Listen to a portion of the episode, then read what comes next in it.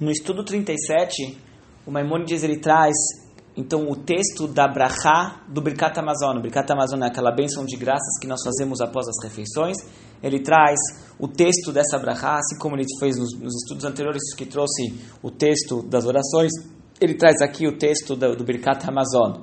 Depois ele traz uma lista das Haftarot, já vou explicar o que é Haftarah. E no, por final nós temos uma mitzvah, nós voltamos aos mandamentos, que é o mandamento do Shabat. E esse mandamento vai se repetir no próximo estudo e vamos falar mais sobre ele no próximo estudo. O que, que é Haftarot, que é, o, é a parte do meio do Maimonides de hoje, né? Depois do Birkat Amazon, ele traz a Haftarah. O que, que é a Haftarah?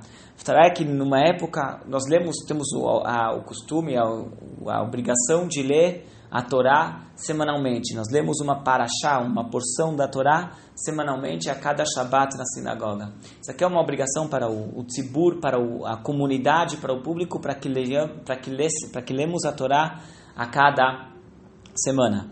Teve épocas, eh, mais especificamente na época da, da invasão grega sobre Israel, que proibiram, eh, nos proibiram de ler a Torá.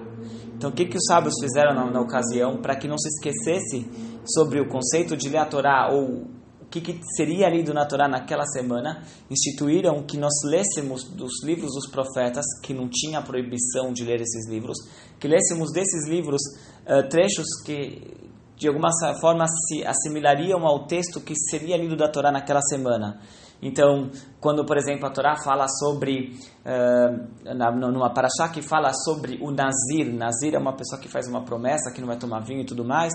Então, quando chegava nessa semana, se lia a história de um Nazir famoso lá nos profetas.